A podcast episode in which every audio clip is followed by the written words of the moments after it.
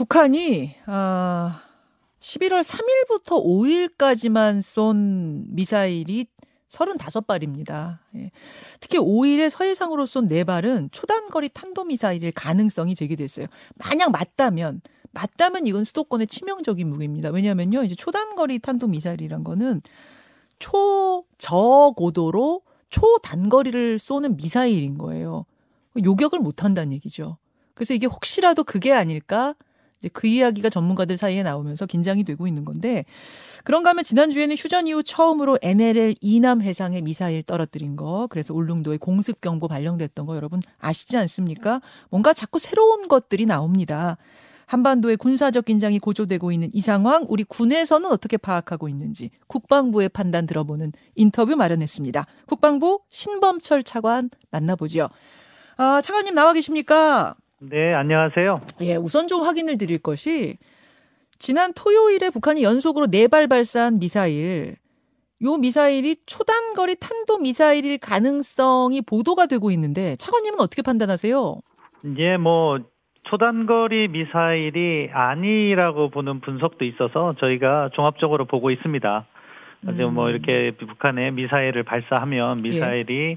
고도가 어떻게 되느냐, 아, 그리고 미사일의 속도가 어떻게 되느냐, 그리고 미사일의 비행 경로가 어떻게 되느냐 하면서 저희가 이제 미사일 재원을 각각 분석하고 있거든요. 예, 예. 근데 일부 보도에서는 그것이 CRBM이라고 말씀하신 초단거리 미사일을 그렇게 표현하는데 예. CRBM의 특성보다도 SRBM의 특성이 조금 더 있는 것 같아요. 아. 그렇지만 뭐 최종적인 결론은 내리지 않고 가능성을 열어두고 분석을 하고 있습니다. 가능성은 열어두지만 심업철 차관님이 뭐 전문가시니까 전문가 보시기에는 어. 초단거리까지 초단거리 탄도미사일 가능성 쪽이 조금 더 적은 거예요. 예, 제가 보기엔 그런 것 같은데 아, 아. 예, 종합적으로 발표할 기회를 마련하도록 하겠습니다. 알겠습니다. 저희는 뭐 신중하게 사실관계만 밝혀야 되기 때문에 그럼요, 그럼요. 제가 단정적으로 말씀드리지는 않을게요. 네. 요 아무튼 말씀해주신 것처럼 그 예. 그 초단거리 미사일이 상당히 위협적인 건 사실이고요. 다만 그럼에도 불구하고 우리가 이러한 초단거리 탄도미사일도 이게 북쪽에서 하면은 이게 지구가 둥그렇잖아요. 예. 그 원곡률에 의해서 저희 레이더망에 이렇게 낮게 나르면 잘 안 잡히는 음. 그런 문제는 있지만 만약에 우리를 공격하라고 달려올 땐 근접거리에서 날아오기 때문에 네. 이 초단거리 미사일도 저희가 레이더로 탐지하고 요격할 수 있는 역량을 갖추고 있다. 아, 그래요? 이렇게 말씀드릴 수 있어요. 네. 알겠습니다. 네. 북한의 도발 수위가 나날이 높아지고 있는 건 사실이에요. 나흘간 미사일 30발 넘게 발사했고 또 지난주에는 탄도미사일 한 발이 북방 한계선을 넘어서 떨어지는 이제 휴전 이후 처음 있는 미사일이 이렇게 떨어지는 건 지금 처음 있는 일 아니겠습니까? 왜 이런다고 군은 판단하세요? 예, 뭐 사실은 지금 작년에 그 노동장 8차 당대 이후 김정은 국무위원장의 발언이 나왔잖아요. 거기 보면 북한이 다양한 미사일들을 개발하고 어, 핵명량을 강화하겠다 하는 내용이 담겨 있습니다. 예, 예. 그것을 위해서 1년의 도발을 하고 있는 것이고, 음. 뭐, 이번에 그 도발은, 아, 비질런트 스톰이라는 한미 연합 군사 훈련을 계기로 해서 북한이 군사적 목적, 그러니까 자기들의 아, 미사일 실험도 하면서도 한국을 압박해서 음. 한미 동맹도 이간하고자 하는 그런 목적의 도발이었다. 아, 그렇게 평가하고 있습니다. 일각에서는 이제 핵실험을 앞두고 긴장 상태를 최고조로 끌, 끌어올리기 위한 거 아니냐 이런 분석도 있던데 그건 어떻게 보세요? 뭐 궁극적인 목표는 7차 핵실험이 어딘가에 있을 거예요. 북한의 도발 계획표 상에서는. 어. 그렇지만 이번 도발이 바로 7차 핵실험과 연결됐다. 그렇게 보진 않고요. 어. 7차 핵실험이라는 것은 이제 북한의 의도를 또 저희가 분석해 봐야 되잖아요. 예, 예. 어, 과거와 같이 한발 폭발력 강한 거를 실험하는 거라면 당장 내일이라도 할 수 있겠지만 음. 아, 그런 것보다도 다시 한번 업그레이드해서 수소폭탄 수준으로 뭐 이렇게 폭발력을 증강시킨다거나 음. 또는 아, 말씀하신 것처럼 북한이 개발하고 있는 여러 종의 미사일이 있잖아요. 네. 거기에 탑재할 수 있는 전술핵 미사 아, 전술핵 부분을 갖다가 시험을 하려고 한다면은 음. 이거는 또 규모가 적게 한 번에 끝나지 않고 두세 차례도 할 수 있기 때문에 어. 이런 부분은 저희가 시기보다도 예, 어떠한 예. 형태의 핵실험이 이루어지고 있는 이루어질 것인가에 대한 면밀한 준비와 대비가 필요하다 그렇게 인식하고 있어요. 시기보다도 그 내용이 더 중요하다 이렇게 예, 보시면 그렇습니다. 예, 예. 시기에 대해서는 어, 중국 중국의 당대 대회 이후 미국 중간 선거 전 고사이가 될 거라는 예측이 제일 많았는데 전문가들 사이에서 근데 지금 미국 중간 선거가 워싱턴 기준으로 했을 때 30시간 남았거든요. 근데 아직 안 했어요. 예.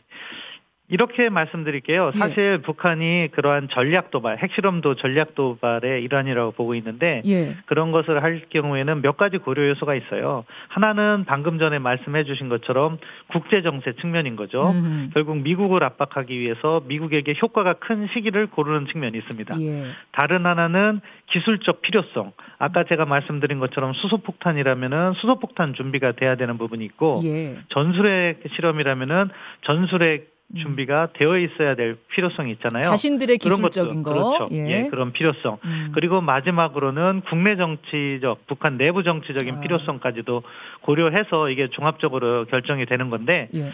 아, 앞서 나중에 말씀드린 기술적 필요성이나 내부 정치적인 필요성을 고정값으로 논다면, 예. 그러면은 미국에게 임팩트가 클 수 있는 중간 선거를 타깃으로 할 수 있겠죠. 그렇죠. 다만 이제 기술적인 준비가 되어 있느냐 하는 또 다른 변수가 있기 때문에 아. 그렇기 때문에 제가 특정 시기를 정하고 이걸 뭐 예상하기보다는 종합적으로 보는 게 필요하다고 보고 그러한 전문가들의 분석도 저희가 충분히 아, 참고하고 있었고요. 예. 다만 저희 같은 경우에는 보다 이렇게 폭넓게 지켜보고 있고 또 북한 동향도 지켜보고 있기 때문에 특정 시점을 저희가 말씀드리지 않아 왔습니다. 그런 거군요. 지금 말씀하신 1, 2, 3 요소를 다 종합해서 가장 좋은 때로 아마 북한은 잡게 될 것이다 이 말씀이신데 그럼 지금 많은 전문가들이 이 미국 중간 선거 전을 얘기했던 거는 너무 1번 그러니까 국제 정세 쪽에만 어, 초점을 뒀기 때문에 그런 전망이 나왔단 말씀이세요. 너무 그쪽에 하면 제가 전문가들의 견해를 폄훼하는 것 같아서 조심스럽고요. 네, 해석은 제가 그러니까 하겠습니다. 다른 거에 그 고정값을 놓다면 전문가들의 예. 의견이 많은데 예. 맞는 것인데 예. 그럼에도 불구하고 다른 측면도 있었기 때문에 저희는 음. 특정 시기를 언급하지 않았던 거죠. 신범철 차관님 보시기에는 그럼 지금은 일단은 이 중간 선거는 넘기는 걸로 국방부는 보고 계십니까? 아니죠. 저희는 가능성에 대비하는 거지 예. 그 동향을 지켜보면서 예. 저희가 특정 시점에 대비해야 된다 이렇게 일부러 그렇게 하진 않습니다. 예. 왜냐하면 그렇게 될 경우 오류가 발생할 수 있기 때문에 그래서 조심스럽게 예, 항상 모든 음. 가능성에 대비하는 게 정부의 역할인 음. 것 같아요. 예, 30시간 남았지만 그 아닐 수도 있고 그 뒤일 수도 있고 모든 가능성 다 대비한다. 그럼에도 불구하고 이때가 가장 유력하다라고 생각하고 있는 건 있죠. 내부적으로는 있죠. 검토를 하고 있죠. 그렇죠. 네. 예. 만약 중간 선거를 넘기면 그 다음 디데이는 언제쯤으로 뭐 준비를 하고 계십니까? 어, 만약에 그걸 넘긴다고 하면은 예. 이제 북한 입장에서는 예. 아마 다른 효과를 거둬야 되는데 가장 큰 게 기술적 필요성 아닐까 싶어요. 그들이 어떠한 음. 핵실험을 목표로 하든지 그것과 관련된 기술적 준비가 되어 있어야 되거든요. 네. 근데 그 부분을 저희가 평가를 하기 어렵기 때문에 아. 항상 가능성을 열어두는 거고 국제 정치적인 관점에서 음. 본다면은 사실은 중국 당대회도 끝났고 미국 음. 중간 선거도 넘어갔다면은 그 다음 시점은 사실은 단기적으로는 찾기가 어려울 거예요. 다만 음. 북한 내부 정치적인 측면에서는 어느 시점에서 또 다른 뭐 당대회까지는 아니더라도 내부 정치적인 행사를 할 것인가 음. 그런 거를 갖다가 고민하겠죠. 그런 아. 시점에 포커스를 맞출 수는 있다. 아. 그렇기 때문에 저희는 북한 상황이 발생할 때마다 그것과 연계해서 지속적으로 분석을 하고 있습니다. 하긴 합니까? 핵실험?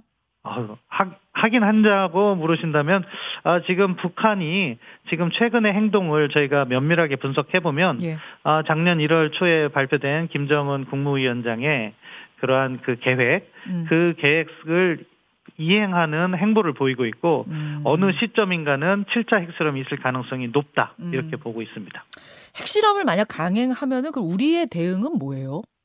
우리의 대응은 북한이 핵실험을 하는 이유는 궁극적으로는 사실상 핵보유국지를 인정받으려 하는 거거든요. 그렇죠. 한편으로는 그들의 능력을 보여주면서 다른 한편으로는 북한에 대한 제재가 제대로 작동하지 않는다. 예. 또는 이렇게 군사 도발을 통해서 한국을 위협하면서 아, 북한의 핵보유를 그냥 묵인해라.